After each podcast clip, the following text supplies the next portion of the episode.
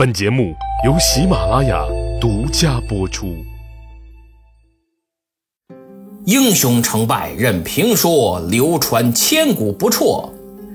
曹刘诸葛故事多，无演义不三国。徐庶走马见诸葛，刘备开始着手准备前往隆中的事宜。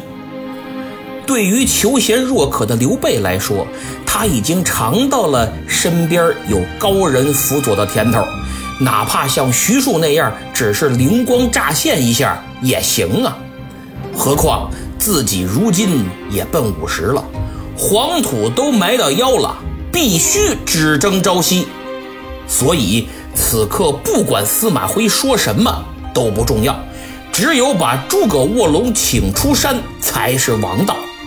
于是，他吩咐关张兄弟准备厚礼，动身前往隆中卧龙岗的那间茅庐。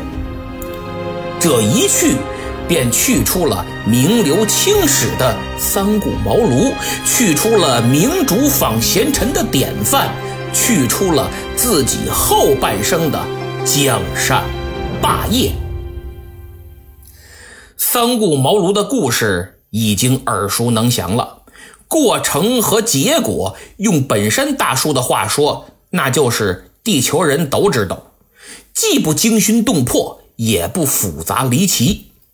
对于像我和拉菲老师这种懒人来说呀，本来打算把这种烂大街的故事一带而过，毕竟连陈寿的《三国志》里也就用了五个字儿：“凡三往，乃见。”但我们还是好奇心很重啊！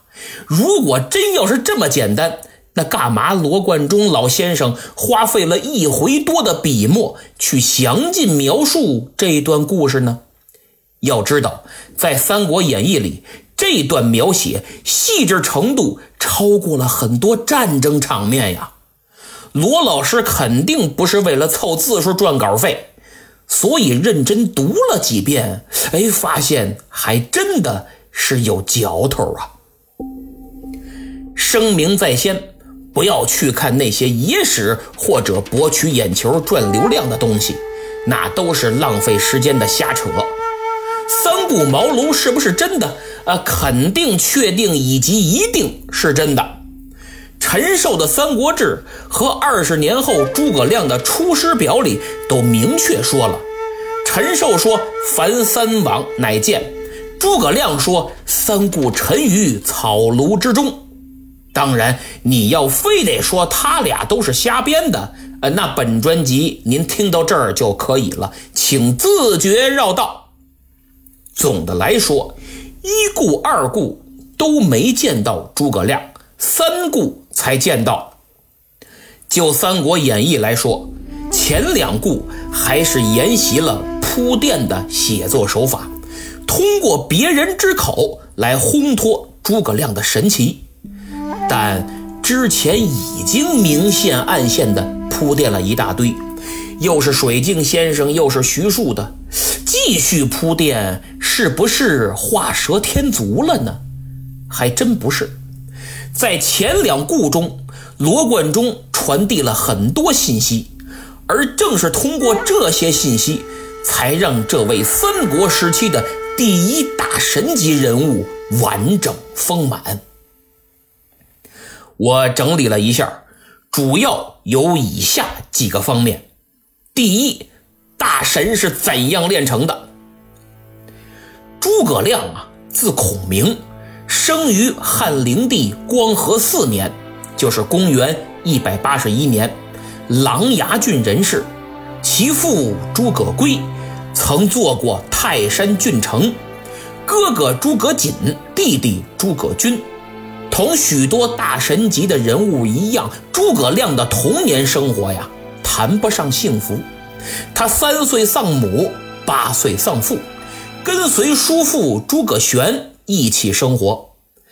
按照小说的描述，诸葛亮是为了躲避战乱，跟随叔叔一起到了襄阳。对照一下时间节点，他所躲避的这个战乱男主角应该就是我们的老熟人曹操同志。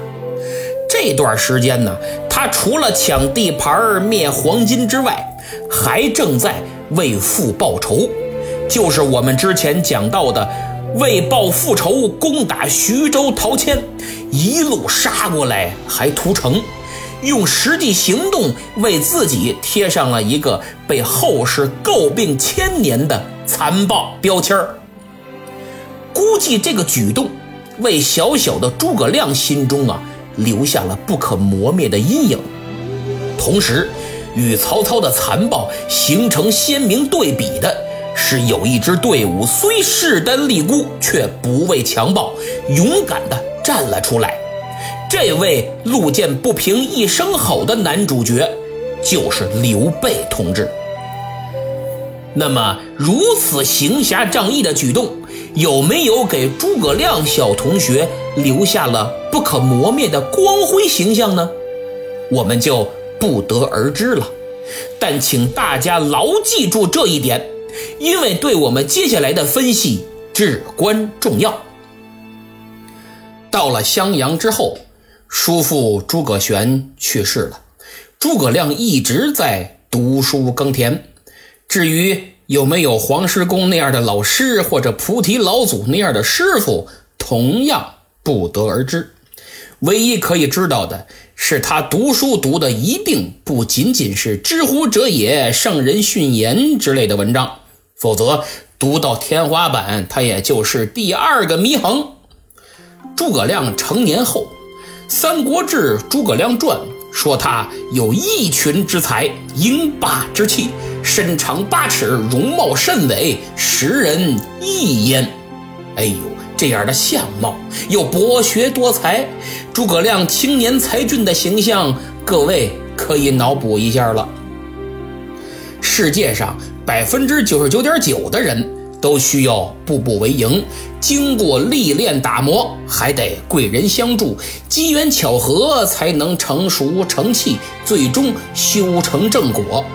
不经历他九九八十一难，绝对就算幸运的了。但总有那么一小撮人，属于那百分之零点零一的行列。少年才俊，聪明绝顶，不需要修炼，天生就是挑大梁、担大任、影响时局和历史进程的材料。三国这段历史不长，之所以灿烂。正是因为同一时期云集了很多这种璀璨耀眼的人物，比如荀彧，比如孙策，比如周瑜，再比如我们现在的主人公诸葛亮。历史是有这种偏爱的。同样时间不长的民国，呃，姑且放下政治立场不谈啊，那个时期的大咖们更是风云际会。交织辉映啊！长大后的诸葛亮，除了智慧比我们普通人高出那么一点点之外，出山之前的生活其实也没什么特别的。该结婚的时候结婚，娶了当地望族黄承彦的闺女黄月英为妻。身边呢，平时有一帮交往深厚的朋友，闲来无事就侃侃大山，吹吹牛。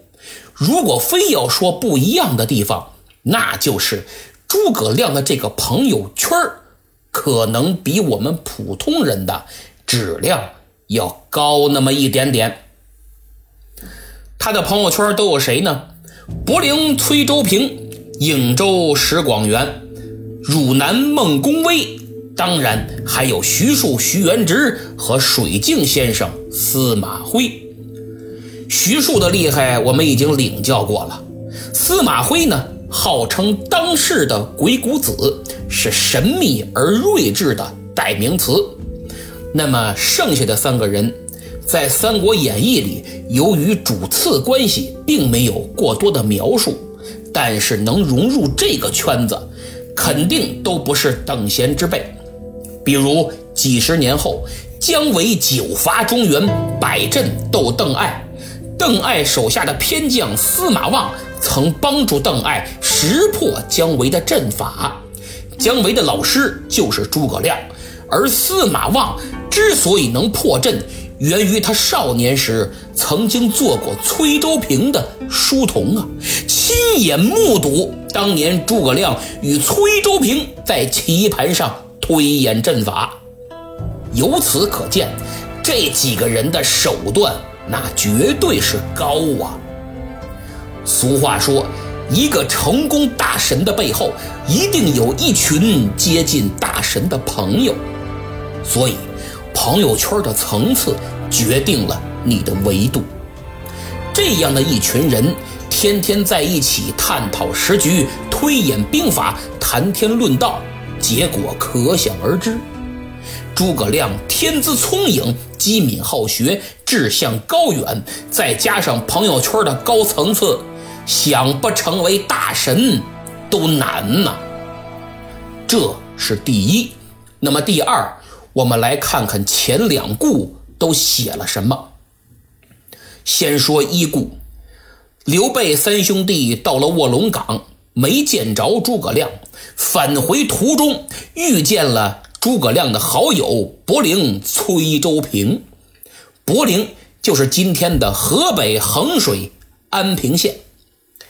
刘备见其相貌不凡，误以为是诸葛亮啊。遂与其进行了一番谈话，我们有必要来了解一下这段对话。崔州平问刘备为何要请诸葛亮出山，刘备答：“安邦定国，拯救苍生。”崔州平笑了，随后就抛出了他对当时时局的一个看法。他说：“自古以来。”治乱无常，自汉高祖刘邦斩蛇起义，推翻大秦，是从乱入治，到了哀帝平帝，已经差不多二百年了，所以才有那王莽篡汉，兵戈四起，又由治入乱，之后光武帝中兴，重整基业，又由乱入治，到现在又二百年了。太平久了，于是董卓乱朝又开始由治入乱了。将军，您现在想请诸葛亮出山斡旋天地、补缀乾坤，恐怕没那么容易，只是白费力气而已。因为这一切都是由天数所定，既然天数已定，人力岂能更改呢？哎呦，这段绕口令一般的论调，阐述了一种朴素的历史观，也呼应了小说开篇的那句“天下大事，合久必分，分久必合”呀。这是贯穿整部小说的观点，也是对中国封建王朝历史的总结。只是不知道这个观点是崔先生的呢，还是他罗贯中的呢？这段话呀，还有一层隐喻，那就是诸葛亮二十多年后的悲壮结局。这也再次呼应了前文中水镜先生那句“卧龙虽得其主，却不得其时”的感叹。让崔州平说出这段话，更是为了衬托诸葛亮高明于他们的政治抱负。这也是罗贯中老师的一贯文风。刘备呢，他此刻自然是人定胜天的唯物主义信仰者，以拯救天下苍生为己任，以建立王图霸业为理想，岂能轻言放弃？这是一故的情况。下面我们看看二故，这二故啊，是在隆冬季节。但是没有明确年份，估计应该是公元二百零七年的冬天，大雪飘飞，刘备再次启程。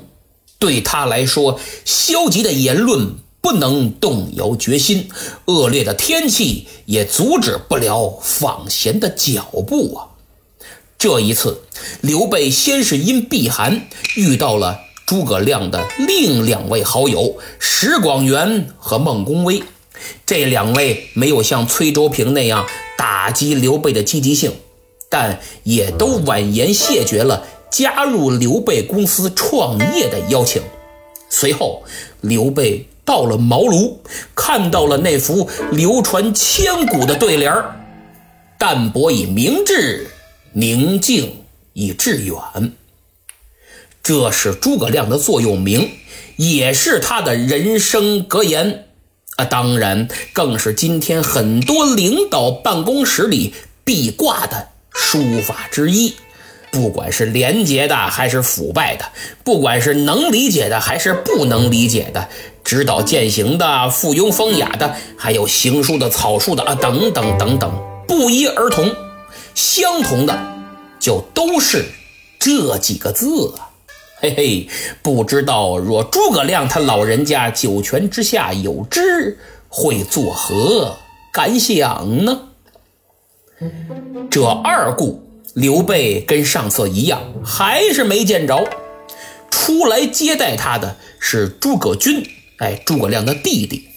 刘备呢，留了一封信，把自己平定天下的宏图大志，以及对诸葛亮求贤若渴的迫切性、紧要性、必要性，进行了详细的论述，可谓言辞恳切，态度诚挚。回去的时候，偶遇了。诸葛亮的老岳父黄承彦，这黄老先生骑驴踏雪，饮酒赋诗，哎呀，好一派逍遥自在呀！请大家闭上眼睛，跟随我想象一下：小桥、大雪、小毛驴，注意，并不是高头大马。老翁酒葫芦。赋诗，这简单的寥寥数语，好似勾勒出一幅绝妙的山水画儿，反衬着正在为建功立业而四处奔波的刘备，还有那兵戈铁马、刀光剑影啊，真是应了那句诗：“铁甲将军夜渡关，朝臣带路五更寒。”山寺日高僧未起，看来名利不如闲。黄老先生吟诵的诗，是我个人非常喜欢、非常有意境的一首诗，所以摘录下来与诸君共赏。一夜北风寒，万里彤云厚。长空雪乱飘，改尽江山旧。仰面观太虚，疑是玉龙斗。纷纷鳞甲起，顷刻变宇宙。骑驴过小桥，独叹梅花瘦。这二顾的写法，依然是递进式的。从朋友写到家人，让人读来感觉这诸葛亮呼之欲出，跃然纸上。同时，刘备借书信吐露了自己的心声，为打动诸葛亮下决心出山奠定了基础，也是沟通的前期铺垫，使后文看起来就不那么生硬了。有兴趣写作。或者从事文字方面工作的同志们，应该很好的学习一下罗老师的这种写作手法，由远及近，由浅入深，写人论事浑然天成，不愧为经典的传世名著。到此，我们讲明白了第一个问题：大神是怎样炼成的？也讲明了第二个问题，这前两故都写了些什么？那么第三个问题，诸葛亮为什么会出山辅佐刘备呢？咱们下次再说。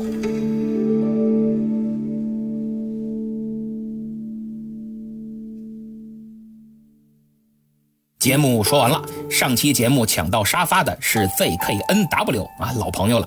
听友名叫我有颜值与实力，留言说今天有事儿没抢上沙发，但我当天一定不能错过新内容。大家看啊，这才是最好的心态。抢沙发图个乐，千万别弄得真不开心啊！因为谁也不能老盯着手机去刷，都有事儿忙。要是您订阅了本专辑，那还好点，一更新立马就提示，赶上您正好有时间，一看提示更新了，点进去不就抢到沙发了吗？要是正忙着没看见，那就算了，别纠结。只要订阅了专辑，总有一天能坐沙发。俗话说，常在河边走，哪有不湿鞋啊？不是不是不是不是，哎，这不合适啊，应该是说常赶集，没有碰不到亲家的。所以重点是他说的，别错过节目就行。他还说上期节目他就听了三遍，希望我快点更新，还让我多保重身体。放心啊，我一定会的。强师傅酸辣面留言说，司马徽一听到刘备说徐庶去许昌见母亲，就断定徐母必死。